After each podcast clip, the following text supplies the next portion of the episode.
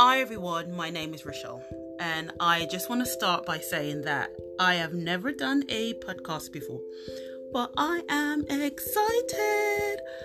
I feel that 2020 it is just a year for me to just step out and let my voice be heard.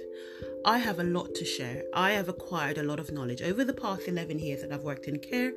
I started as a carer. I went on to um, to become a registered manager.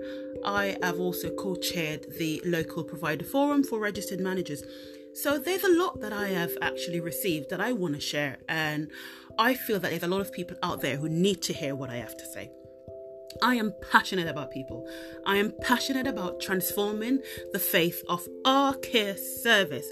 And I believe that we can and we will.